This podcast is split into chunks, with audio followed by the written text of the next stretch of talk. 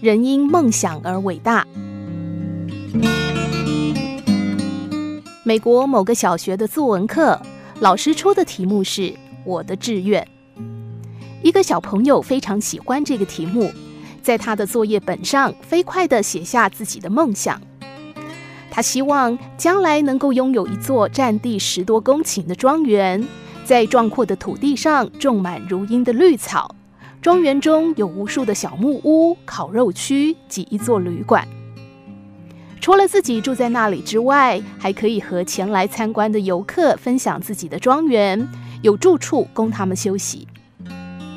老师看完他写好的作文，在这位小朋友的簿子上画了一个大大的红叉叉，再发回到他的手中。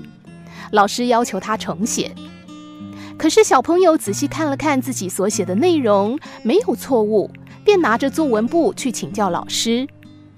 老师告诉他，我要你们写下自己的志愿，而不是这一些如梦幻般的空想。我要实际可行的目标，而不是虚无的幻想。你懂吗？小朋友据理力争。可是老师，这真的是我的梦想啊！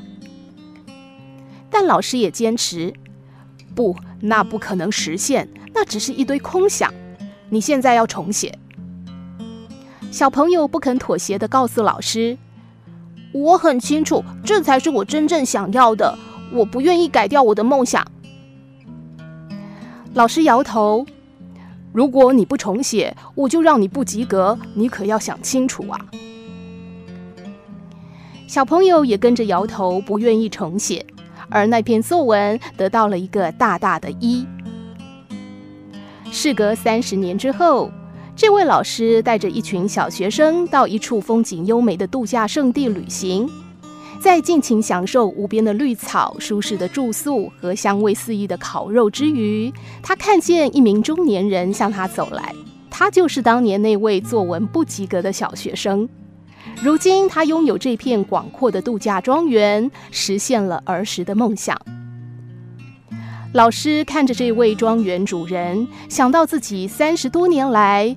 不禁喟叹：三十年来，我不知道用成绩改掉了多少学生的梦想，而你是唯一保留自己梦想没有被我改掉的。不要用自己的视野去评断别人的梦想，更不要因为他人的三言两语而放弃自己的梦想。梦想是需要付出努力，历经各种挫折才会实现。也因为梦想实现不易，才更显得珍贵。人因梦想而伟大，因实践梦想而不凡。